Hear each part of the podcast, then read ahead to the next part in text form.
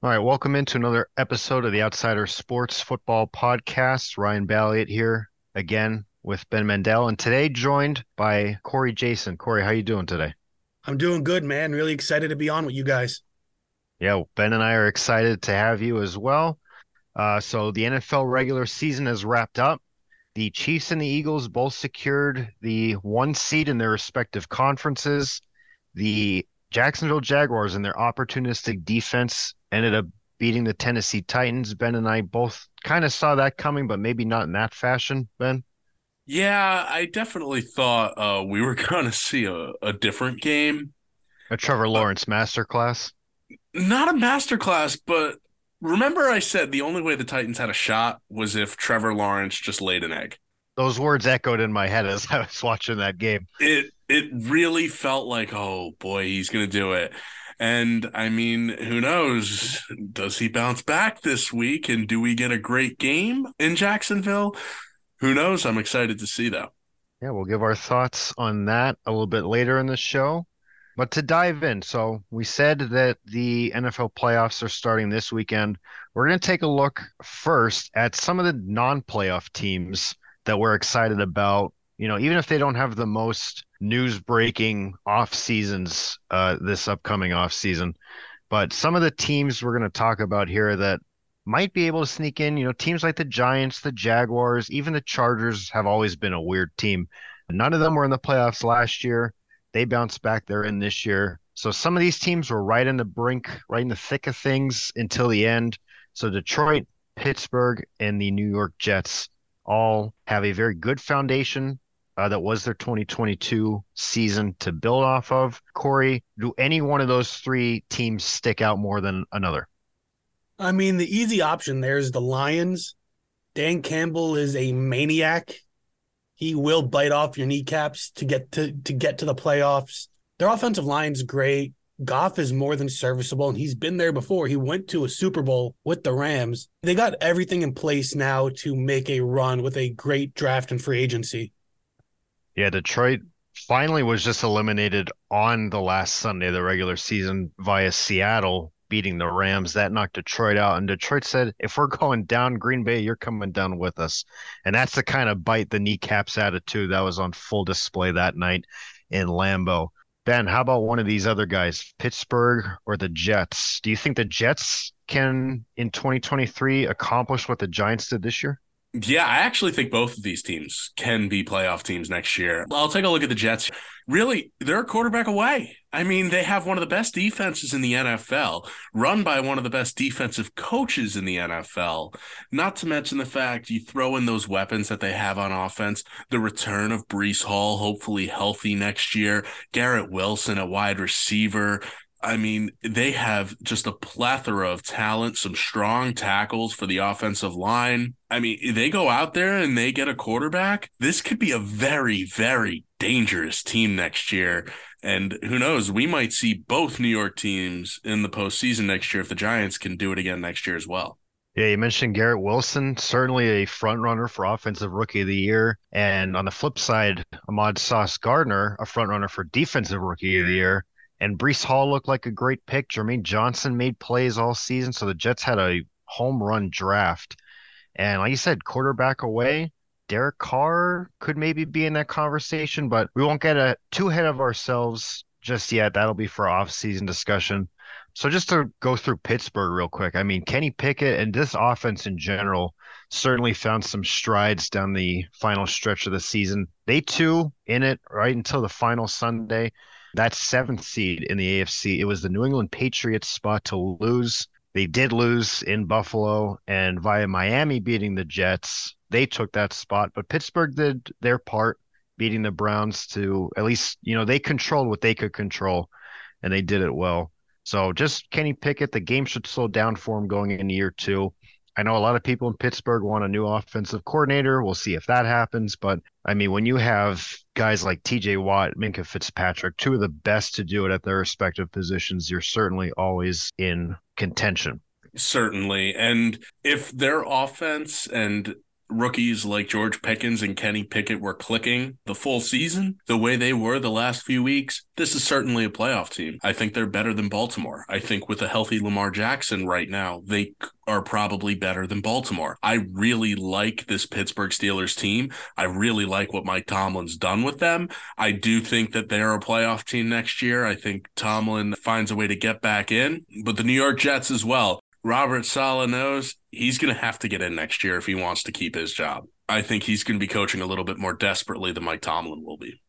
You guys mind if I throw out a fourth team that uh, is kind of on the down low? Didn't have such a great year this year. Go for it. Cleveland Browns, man. I was thinking the same thing, Corey. You read my Watson, mind. Watson, you know, a full another year uh, learning the playbook. He got out all, you know, he shook it all off, shook off all the rust.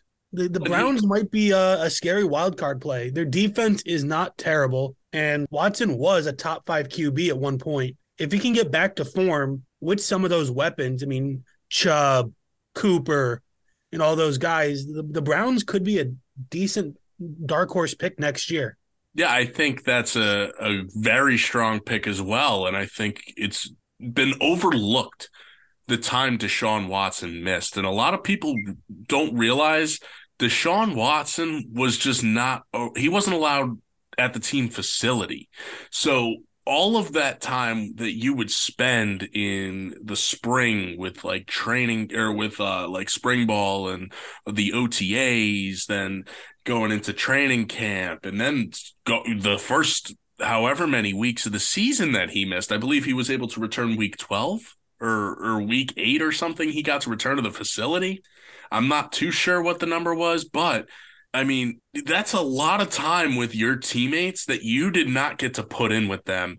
It's it shows because it it frustrates the other guys out there as well. And I mean, it frustrates you. And now he's going to get a full off season in the Browns off season program. There's going to be a drastic difference in the Browns offense next year. And I don't expect a second half fall off from Nick Chubb because he's going to have better quarterback play overall throughout the season. Yep, and we will great points there. So Cleveland just being able to maybe take that next step, get things figured out. Pittsburgh, same idea, taking those next steps. Cincinnati looks poised to go on another playoff run here this year. And Baltimore, we'll see if Lamar Jackson's back and what they do. One thing is for certain the AFC North race in 2023 will be as tight as ever. Let's turn our attention now to non playoff teams whose futures aren't too bright right now. There's five teams currently with a head coaching vacancy. This list was almost made six, but the news that Sean McVay will return with the Rams. That could be big, uh, depending on your opinion there for the Rams. But right now, Denver, Indianapolis, Houston, Arizona, and Carolina are the five teams that currently do not have a head coach. Corey, we'll start with you. Do is any one of those more intriguing for a prospective candidate than another? I mean, I think the most intriguing one, it's a toss up really between Denver and Arizona but I'll lean Denver on the most intriguing option. You have Super Bowl winning quarterback Russell Wilson. You have great running back. You have a great running back. You have two really good receivers in Sutton and Jeudy. A coach could be looking at that and thinking, you know, yeah, I, I got this. I can turn this around. I'll let Russ cook and I'll show him how to use the kitchen while I'm at it. He just Russ needed a coach to guide him. He was given he was given too long of a leash, and uh, he needs a coach that can kind of ground him like uh, Pete Carroll did. And I think uh, that's a situation that a coach can get into, and uh, think they can do some damage in the AFC West. Great point, sir. I mean, it really comes down to what do you think of Russell Wilson? Do you think he can be saved? Because this year, I will say this, he looked awful this year up until Denver dismissed Nathaniel Hackett. And then all of a sudden, Russell Wilson doesn't look too bad anymore. So, certainly could have been the scheme they were running. Denver did receive permission to speak with Sean Payton. I believe Arizona did as well. Ben, where do you see Sean Payton coaching in 2023, if anywhere in the NFL? Well, a lot of reports are saying right now Denver. Denver is is the front runner apparently to land Sean Payton. But I do want to backtrack a little bit here because I think it's a little bit overlooked in terms of, you know, head coaching vacancies and how desirable these jobs are. the two teams that, you know, look like the most appealing. The reason is because they have a quarterback. Russell Wilson, Kyler Murray, Denver, Arizona. But what division do those two teams play in? And what teams are they looking up at? I would not want to walk anywhere near the AFC West. It's just a gauntlet. And I mean, Patrick Mahomes has proven that that's his division. He's just going to keep on winning it. Now, the job that intrigues, or the two jobs that intrigue me the most, are in one of the league's worst divisions the Houston Texans and the Indianapolis Colts. I think you look at those two teams, the Colts obviously look like the more complete team. They apparently are not going to be in on Derek Carr, which leads me to believe they are going to draft a quarterback because if you're not going to take a look at Derek Carr, you're not even going to take a flyer on him, then that means you either are trade you have a trade in place already that you want to offer or you have a guy in the draft that you like and you want to take. I know that's music to Ryan's ears to finally get out of that quarterback carousel. I'm grinning ear to ear right now. um, but the Texans, that's an intriguing job as well. There's talent on the roster, and I think those guys are getting hungry. Those players that are there are very, very, very tired of being at the bottom. They're they're on the brink of something. Eventually, like things do turn around. They always say it's darkest before the dawn. I think the end of this terrible run for the Texans is coming. And I think, you know, whether they go get a guy like Derek Carr or go in the draft. I do think Derek Carr goes to someone like the Jets because they are not going to have the draft capital to try and take another quarterback. Plus, after drafting one, I don't think they want one. They just failed on two quarterbacks that they drafted high in a row. So I don't think they're touching a quarterback in the draft anytime soon. So uh, the Texans and Colts, depending on how their quarterback situation goes, I, you would have to sell me on a head coaching job in the NFL right now, not me sell you on a on hiring me as a head coach, because there are just not a lot of desirable openings. Yeah, there's certainly to me concerns with the Houston position because you look, they've had now two head coaches, only given one year apiece these last two years. I believe it was David Culley in 2021, mm-hmm. and he certainly, I think, exceeded expectations with the roster he had I and think then, both of these guys did. Yeah, and Lovie Smith, I mean, he had this group this year. I mean, they almost beat Dallas. They were they took Kansas City exactly so to games. overtime, and then they knock a few teams off here at the end. And I mean, talk about Chicago legends. Lovie Smith on his way out, sticking Biggest it to Houston. middle finger he could have given that organization, knowing he was on the way out. Love Lovie Smith. Well, that's and... he had to go in the night before and beg for his job. Like the night before, apparently the GM and owner had him go and meet with them to explain why he should be there next year. I would have just turned around and waved my hands at the roster and said, Are you kidding me? Yeah, that's the big concern. That's why I think Houston would be at the bottom of these five uh, openings right now because you have where... to wonder will you get a fair shot? Well, and that's you know, where it comes down to you, you would have to sell me on a head coaching job, period. But in terms of the competition, the AFC South is where you would want to go as a head coach. You do not want to end up in a division with Patrick Mahomes. You do not want to end up in a division going up against Kyle Shanahan and that San Francisco defense two times a year. I mean, you're not just like having tough games. I mean, you've got guys who are going to be hurt for a few weeks after you play the 49ers. Like they beat you up. They are just a physical, strong, tough team. Fun fact of 2022 teams that played the San Francisco 49ers, I believe, are 0 and 15 the next week. Exactly. And that's and that is exactly my point. This team is just so hard to play against even if you beat them, you're sacrificing yourself for the next week. Let me make a case for the one of these five teams we haven't talked about yet, Carolina. Because you talk about Indianapolis and Houston being in a weak division. That's Let's right look there. at the NFC South. You it's know? right there with them. Carolina yeah. was was in position to win this division in week 17 if they could beat Tampa Bay. And again, we won't get too into rumors, but word on the street is Tom Brady might not be in Tampa next year And New Orleans and Atlanta are both, I mean, they're on par with Carolina. They're sort of middling franchises right now, trying to figure themselves out. And Carolina has, you could argue, maybe besides Tampa, has the most talent in this division. I mean, they have good players across the board on defense. Mm-hmm. Their running game somehow got better after trading away their elite running back. So I think that's a testament to, and you could argue that this shouldn't even be an opening. Steve Wilks, who was named the interim coach, this should be his position. I agree. So, I, I, mean, the way Steve, I think Steve Wilks uh, kind of ended up with the short end of the stick during his time in Arizona. And part of that was just because I, I believe he was the one that they let go for Cliff Kingsbury, correct? Yes. Yeah. Yeah. So, I mean, he really just got a bad deal there because he, they weren't going to fire him, but they knew they were they just knew with Kyler Murray they needed an offensive coach. Yeah, but on top of that, they had a rookie quarterback in his one year there too with Josh Rosen. So they never gave him or Rosen a chance to grow or do anything. No, but I do give them credit because they didn't end up having a Zach Wilson situation like the Jets did. While Absolutely. the Jets said, well, the Jets said, hey, um, we're going to go and give Wilson a shot. The Cardinals said, you know what? He's not our guy. We have a chance to get our guy. We're going to take our guy. And, you know, Kyler Murray, whether or not he actually is the guy, um, we'll see. But I think Carolina is certainly uh, just as intriguing as those other two positions for the reason of the division and the competition in their division. I think New Orleans is a team that could get good very quickly. Same for Atlanta, believe it or not.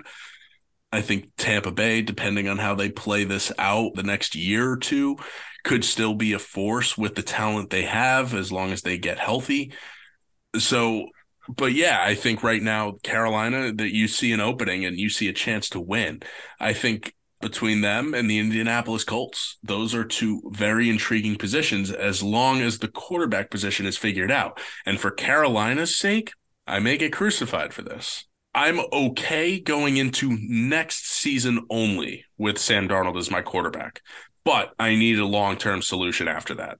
Yeah, I don't think that's too hot of a take. I mean, you look at they played, you know, you mentioned earlier Indianapolis on the quarterback carousel year to year. Carolina was almost on the quarterback carousel week to week. They had Baker Mayfield earlier on this year before they released him.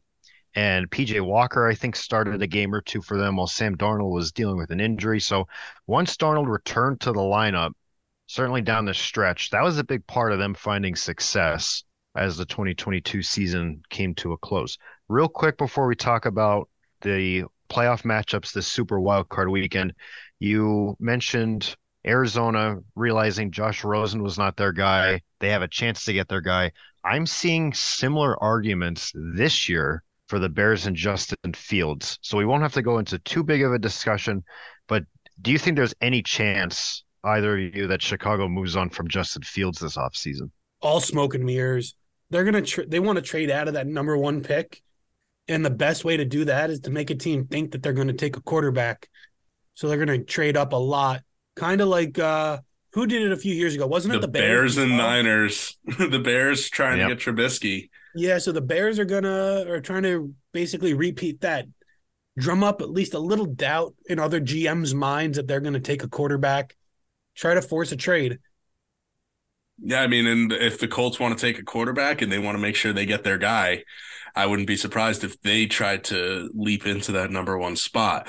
Now, I also agree. I think Justin Fields, the difference between Josh Rosen and Justin Fields, Justin Fields has had more time, but I think Justin Fields has shown more. Justin Fields is he's shown that development this year. There is he I mean he has nothing around him. He has just been going out there and trying week in and week out. I think you trade out of that spot I don't think there is any way that the Bears are making a selection at number one. Now, I think they drop down uh, and try to get that four spot. I think the Colts could be a good trade partner, and maybe they try to get one of those big defensive players uh, like a uh, Jalen Carter to try to plug up the middle and stuff the run. Now, all of a sudden, the Bears, you add another piece on defense, and then you go get a piece with your other with other first round picks if you can collect them throughout. Try to get some offensive talent like wide receivers or linemen in there as well. I also I got a question for you guys though with uh, this head coaching carousel. Are there any playoff teams you think could be moving on from their head coach? I was actually thinking of, thing that does happen. Yeah, we saw with the Titans, I think, a few years ago before they brought in Mike Vrabel. And I was thinking about this earlier today or yesterday. I, I could see the Chargers if they drop this game to Jacksonville, that Staley could potentially be out. I mean, there's a lot of discourse right now about his decision to leave his starters in last week, and you see how that worked out. Mike Williams, and we'll talk about this uh, later on in the show. Mike Williams is out for this matchup, so Staley's kind of had an up and down ride so far with the Chargers, but that could certainly be one to watch. Yeah, and I think Todd Bowles is out. I I think the loser of that game is out. I think I do not think Mike McCarthy gets a third season if he does not at least get past the first round this year. And there's yeah. certainly Especially, feel with the Sean Payton uh, rumors and his connections to the Dallas Cowboys. Exactly. And I think that comes down to it as well. I think part of the reason why they let Garrett go when they did was because Jerry already had his next guy lined up, and that was Mike McCarthy. I, th- I don't think Mike McCarthy survives wild card weekend if they lose. I think he's out by Tuesday. I think Bowles is out regardless. I do think that they realize Todd Bowles just can't be an NFL coach. He's a defensive coordinator. Uh, I thought I did think he deserved another shot after the Jets, especially because his first year in New York wasn't bad. I thought he got the raw a raw deal because there wasn't a lot of talent on that roster. But you've, I mean, I know he's had to deal with injuries this year, but just the issues in Tampa. I mean, he has not been up to the task to deal with all the rumors around Tom Brady. He has not done anything to calm the rumors around Tom Brady down. They had to bring Bruce Arians back in.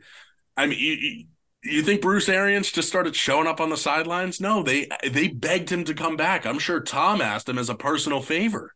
I mean, Todd Bowles just can't run the show. The, the camera's on Bruce Arians more than it's on Todd Bowles uh, during Sundays, like during game days. It's it's kind of embarrassing for Bowles. It really lot, is. A lot could be at stake there in that final wild card matchup. Let's turn our attention to so prior to the show, we sort of ranked how excited we are for some of these matchups. Uh, one thing that immediately stuck out to me when the dust settled and we had the matchups was these are all rematches. Three of them are division games where these teams will be playing each other for the third time this year. The other three matchups, these teams already met earlier in the year. But let's start with one of those divisional games. Miami will be traveling to Buffalo. No Tua, Teddy Bridgewater is expected to be active, but it'll be Skylar Thompson getting the start. Do you guys think? Let me say this. Do you think Buffalo will do to Miami this weekend what they did to New England in the opening round of the playoffs last year? I think they do what Georgia just did to TCU. yeah, I got to agree with Ben on that one. Uh, especially uh, if Damar Hamlin leads them out of the tunnel, emotions are going to be high, and uh, I, I, I hate to say it, but there's really no way Buffalo loses this one. Yeah, it'll be tough. We said Miami with a healthy Tua could pull out this upset, and I thought a week ago that quite honestly Pittsburgh probably had the best chance of winning this game as a seven seed, but Miami beats the Jets just barely with Skylar Thompson. Did not move the ball well at all. No, uh, granted, the Jets defense though is strong. I know, I know. I'm I've, I was very critical of Skylar Thompson, and you know, just I really thought Mike McDaniel um, just was handcuffed at quarterback. He was he was struggling, but really, the Jets defense deserves some credit. They ha- they have some dudes, and I know uh, Corey and I being Giants fans, we know there's there are only a few defensive tackles who have been better than Dexter Lawrence this year, and one of them is the other New York defensive tackle, and that's Quinnen Williams. He's been unbelievable. You add that with their secondary, which has been strong, led by Sauce Gardner. They've got some linebacker talent. So it wasn't necessarily the easiest defense to move the ball on, not to mention the fact they're going up against a defense that's not as good as the Jets defense this weekend in Buffalo. So we might see a different Skylar Thompson. I'm not very excited, and I don't think that we are going to see a different Skylar Thompson. And if it is different, it's not very much different. But we could see a different one, and he might surprise us. Buffalo's offense certainly much more dynamic than the Jets' offense, even with budding superstar Garrett Wilson. Oh, certainly. Let's move to this will not be the only AFC matchup on Sunday featuring a third string quarterback getting the start. Baltimore, back to back weeks, will be playing the Bengals in Cincinnati. Lamar Jackson ruled out. Uh, Tyler Huntley also likely out. I don't know if that was confirmed yet, but Anthony Brown likely get this start. And this is a similar thing. I don't think any of us are giving Baltimore much of a chance against this hot Bengals team. Yeah, I my cer- bet's already been in at uh, Bengals minus six for a few days now. Yeah, I certainly am not giving them a shot. I I happen to think the Bengals are a very very strong team. I think their offense is very good. I think their defense is actually underrated. I I, I know a few times this year when Corey and I were streaming defenses in our fantasy league. We'd both look at the waiver wire and see who we'd want to take. We'd give each other suggestions. And every time either of us rocked with Cincinnati, they came through for us. Big time. I don't think much more needs to be said there in that matchup. Let's go to at least it on paper appears to be a one-sided matchup, but certainly could lead to an interesting game. Seattle against the San Francisco 49ers. 49ers, at least for me, are one of the most fun teams to watch. Do you guys think, and this will open up uh, wild card weekend, this is the first matchup on Saturday. Do you guys think Geno Smith can continue this magical season and at least show why he should be taken seriously as a starting quarterback next year? It's tough. I mean, Geno's had a very magical season and he's gonna he's gonna end up winning comeback player of the year.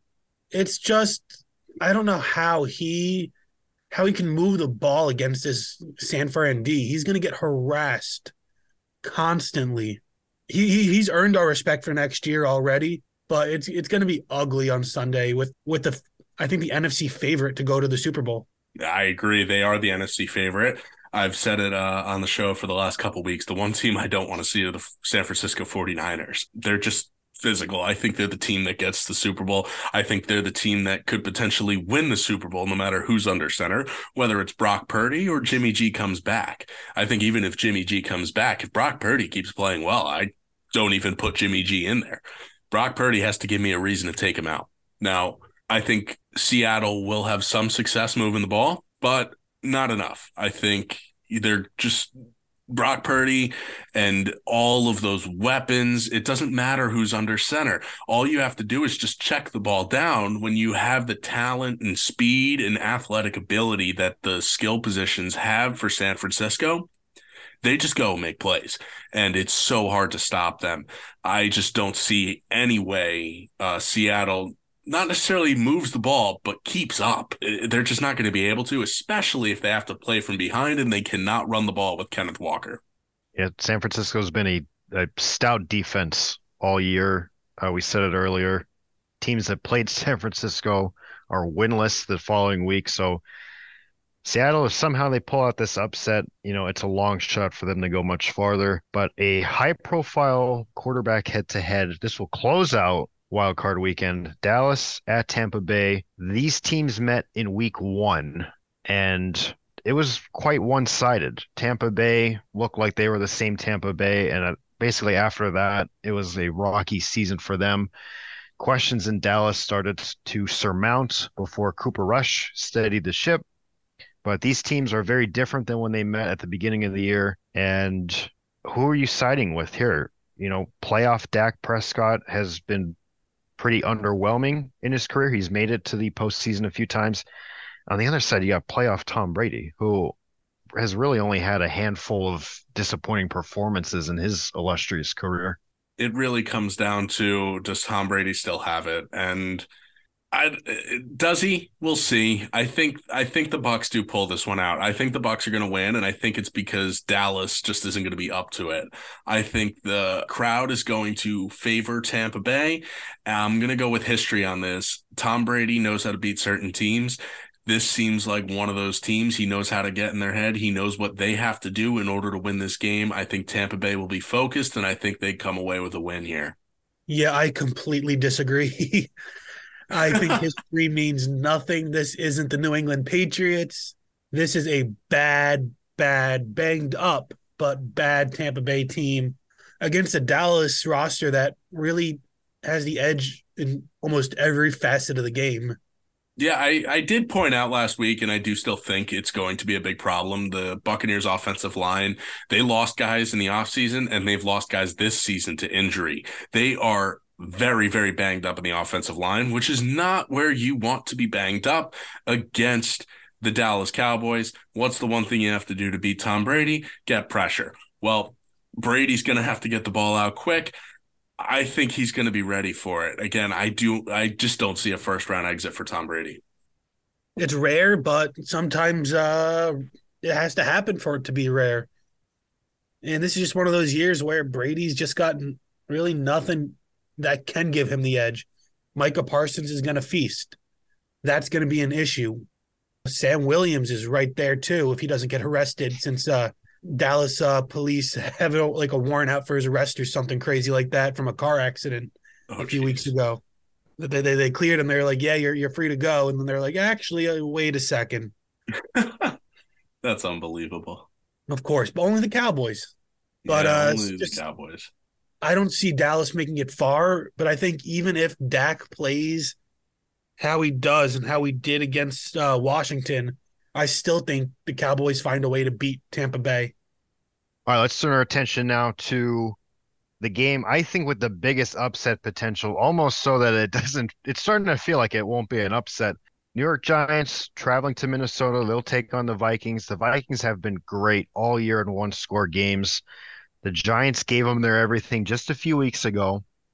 We'll start. Both of you guys can open up. You're both Giants fans, so I think we have an idea of your opinion on this game.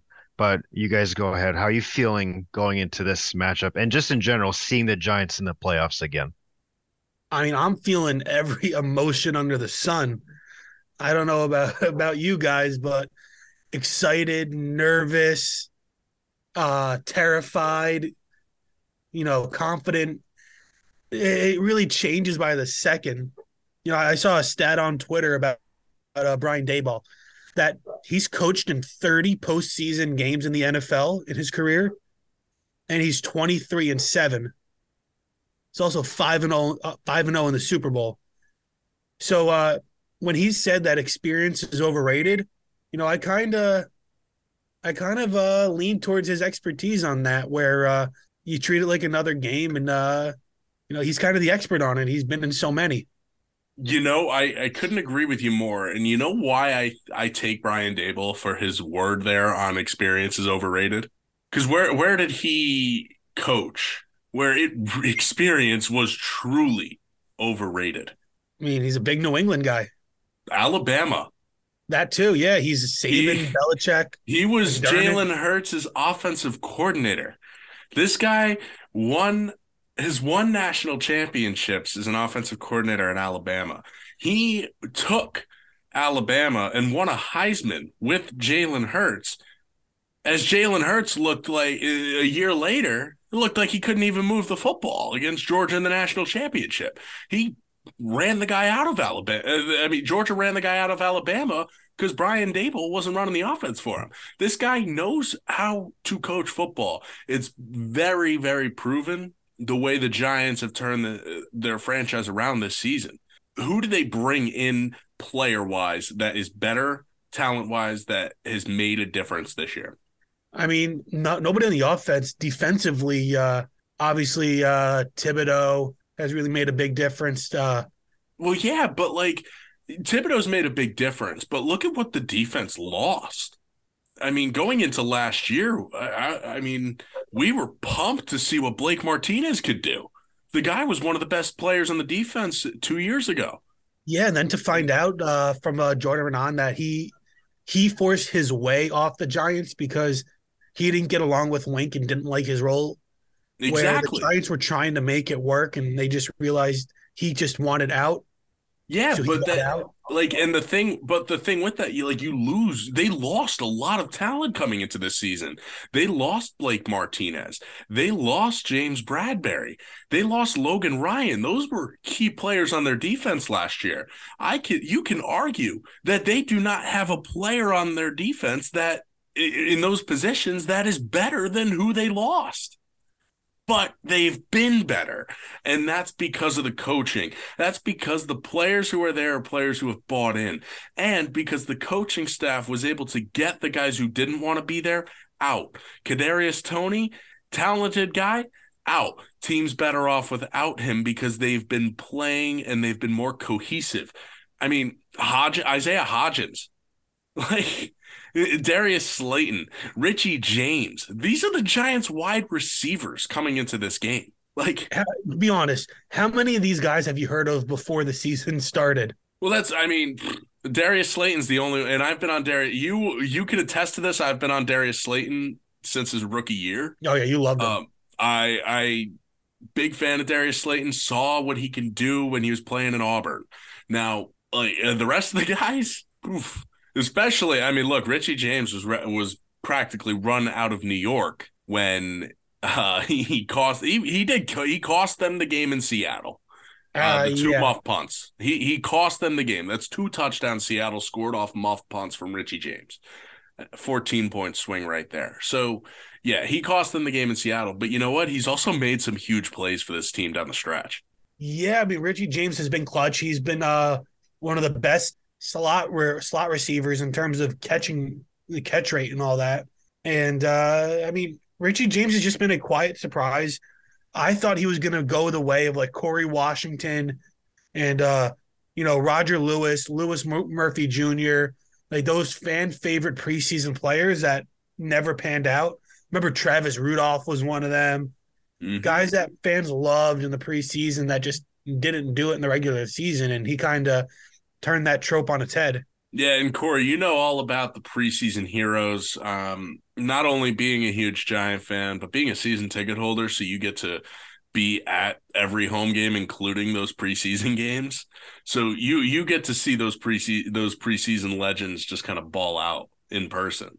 Yeah, and it's and it's exciting, and then when you realize that yeah, they actually suck, and they're really good going up against you know third stringers, it really changes your perspective on the on uh, what a wide receiver can do.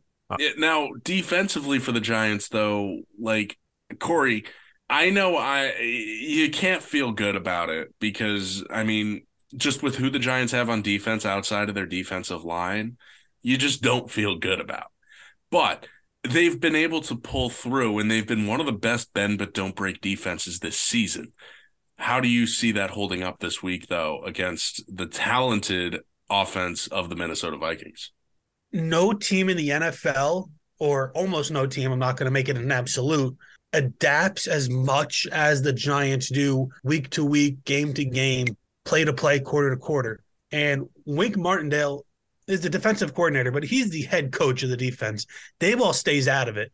And I think Wink saw what worked in their matchup with Minnesota a few weeks ago. And he also saw how other teams stop Justin Jefferson Plus, he's getting two of his favorite toys back. Toys back in uh McKinney, uh Adoree, is going to be there. He's going to have uh, a lot of key players there. This will be the healthiest the Giants team has been all season. We haven't had the full defense together. I don't think for any point in the in the entire season. So I think uh Wink's going to lead. You know, one of the top red zone defenses, and we're and they're going to have a good shot to to shut down the uh, the Vikings offense, especially if they can get pressure with their front four against a really banged up Vikings offensive line. Yeah, at the end of the day, I'm siding with you guys. I think the Giants find a way to win this game. Uh, like I said, starting this conversation, Giants very close to win this game. I believe it was uh, was it a 61 yard game winning field goal? That's what it took for the Vikings to win. A, and that was recently. That was just a few weeks ago. We talked Christmas about Eve. yeah, we talked about how Dallas and Tampa Bay, like all these are all rematches this weekend. That game took place week one. Chargers and Jaguars took place week three. This is a very recent game. This reminds me more last year how the Bengals went in. Uh, well, they were at home. They beat the Chiefs. I think that was week 17 as well. And then they go into Arrowhead beat the Chiefs in the conference championship game. Very recent games. So for me, the blueprint, the Giants need to be looking at the game where Dallas blew out the Vikings, the game where the Eagles blew out the Vikings, the game where the Packers blew out the Vikings at the end of the year, and the first half of the Colts game. We don't need to talk about the second half of that game. but the blueprint is there for how to beat Minnesota. Minnesota's been great in one score games, they've been great in close games. It's tough to put them away at the end of a game. But if you could put them away and keep them there quick, I mean that's that's the formula here. If you I mean Jaire Alexander shut down Justin Jefferson. So the key is make Kirk Cousins go to other guys. If they can keep, you know, I don't think they'll win this game. Dalvin Cook has had a down year. I don't think KJ Osborne, whatever's left of Adam Thielen and TJ Hockenson can win this game for the Vikings. If you That- see, go ahead. that's right there where I disagree with you, Ryan. TJ Hockenson should be terrifying to anybody that thinks the Giants are going to win because the mm-hmm. Giants have not been able to cover a tight end since I don't know Mike Ditka. Yeah, it, the Giants have always struggled with tight ends, but Corey made a great point in the health of the Giants team. Since their bye week, they have been without pretty much Adoree Jackson and Xavier McKinney. and Ojulari. And Oj- Olo- oh, Ojulari's been in and out, but those two but those two guys are key guys in the secondary. The Giants have a bit more depth on the defensive line to cover for Ojulari. And that's thanks to Thibodeaux just being an absolute game wrecker the second half of the season. And Jahad But- Ward has been a very nice pickup. Jihad Ward has been a great pickup, and that's Wink's guy. Wink loves Jihad Ward. He will always have a spot for Jihad Ward. Now, the Adoree Jackson, though, him coming back is huge. Xavier McKinney and Adoree Jackson both missed that Christmas Eve game. I believe Ojulari played but was out after the first half. Yeah, he he, he got hurt during that game and Exactly. and he was out for the rest of the year. and he and he was he had just come back the week before so like for them to have their best safety and arguably one of their best defensive players coming back is huge they also get the return of their best coverage guy in Adoree Jackson that's huge throw that in the mix with the fact that Julian Love might be playing some of the best football of his career now not only he's not necessarily taking a lesser role just because there's still a lot of other holes in this defense, but now you can have a guy like either Xavier McKinney or Julian Love try and help out with a guy Yeah. like TJ Hockenson. And that is going to be crucial for Wink Martindale. Plus, those two safeties also allow Wink Martindale to blitz both of them and leave one in coverage. that, but also Ben, if you trust Cordell Flott, who seems to have been coming into his own recently, you stick Flott on uh, you know, on Thielen or KJ Osborne. You can stick Fabian Moreau on Hockenson and have a corner covering him. and you know but i still would like you know you have that versatility with those two safeties to also cover hockenson as well i don't necessarily like love's size going up against hockenson but i think mckinney's athleticism is enough to still be able to be successful Absolutely. And just the fact that we can double team Jefferson and still have play a player who's more than capable of keeping the tight end in check. mm-hmm and That's the not, recipe for success. and not to mention the fact wink martindale loves to blitz but his big thing is applying pressure the Giants' front four has been able to get pressure the last few weeks, and getting Azeez Ojulari back into that mix, along with Dexter Lawrence, who's turned into a pass rusher all of a sudden, and Kayvon Thibodeaux, who is again been a game wrecker. We saw he he turned the Giants' season around. I mean, they they went into that game against Washington, and they had just come off a tie. Washington tied against the Giants, had a bye, and then they were at home Sunday night football against the Giants. I mean, Kayvon Thibodeaux took that game and put it on its head right away for the Giants, and the Giants took control and never let it go. He loves prime time and prime time loves him. He's gonna love the playoffs. It's like I, I'm really excited to see what he can do in the playoffs. It's like taking your kids to the candy store here with these Giants fans. All right. Hey, it's warranted first playoff appearance since the infamous boat picture from 2016. So it'll be a great game either way. You know, for as much as we're talking about the Giants, we're all on their side for them to pull the upset. Vikings can score at the snap of the fingers. We saw it. I mentioned it the second half of that Colts game. Dalvin Cook took a screen pass 60, 70 some yards. And really, at that moment, I kind of knew it was over. But don't count the Vikings out, especially if it's even if the Giants are up three scores in the fourth quarter. Do not count the Vikings out. Let's turn our attention now. Last game we have to cover here, I think, is the one we're most on the fence about. Chargers at Jacksonville. Jacksonville, an equally opportunistic defense as the Giants. They practically won the division because of it. Chargers have always been this I don't even know what the word is, an enigma. You know, they're they're a team a decade or so ago had the number one offense and defense, but the number 32 special teams missed the playoffs. That's been their identity since then. You know, for the last as long as I've been watching football, they're this team that's every offseason is hyped up and oh the Chargers are a Super Bowl contender and then they're not in the playoffs. This year they are, but now they're without their great wide receiver Mike Williams, great compliment to Keenan Allen. That's one less weapon for Justin Herbert, who hasn't had this has probably been he hasn't had a bad season, but not as great of a season as his previous two years. This is his third year, first playoff appearance. Trevor Lawrence, meanwhile, looks like he's finally living up to that first overall pick hype. I know we're both on the fence here. So, Ben, how do you see this one shaking out?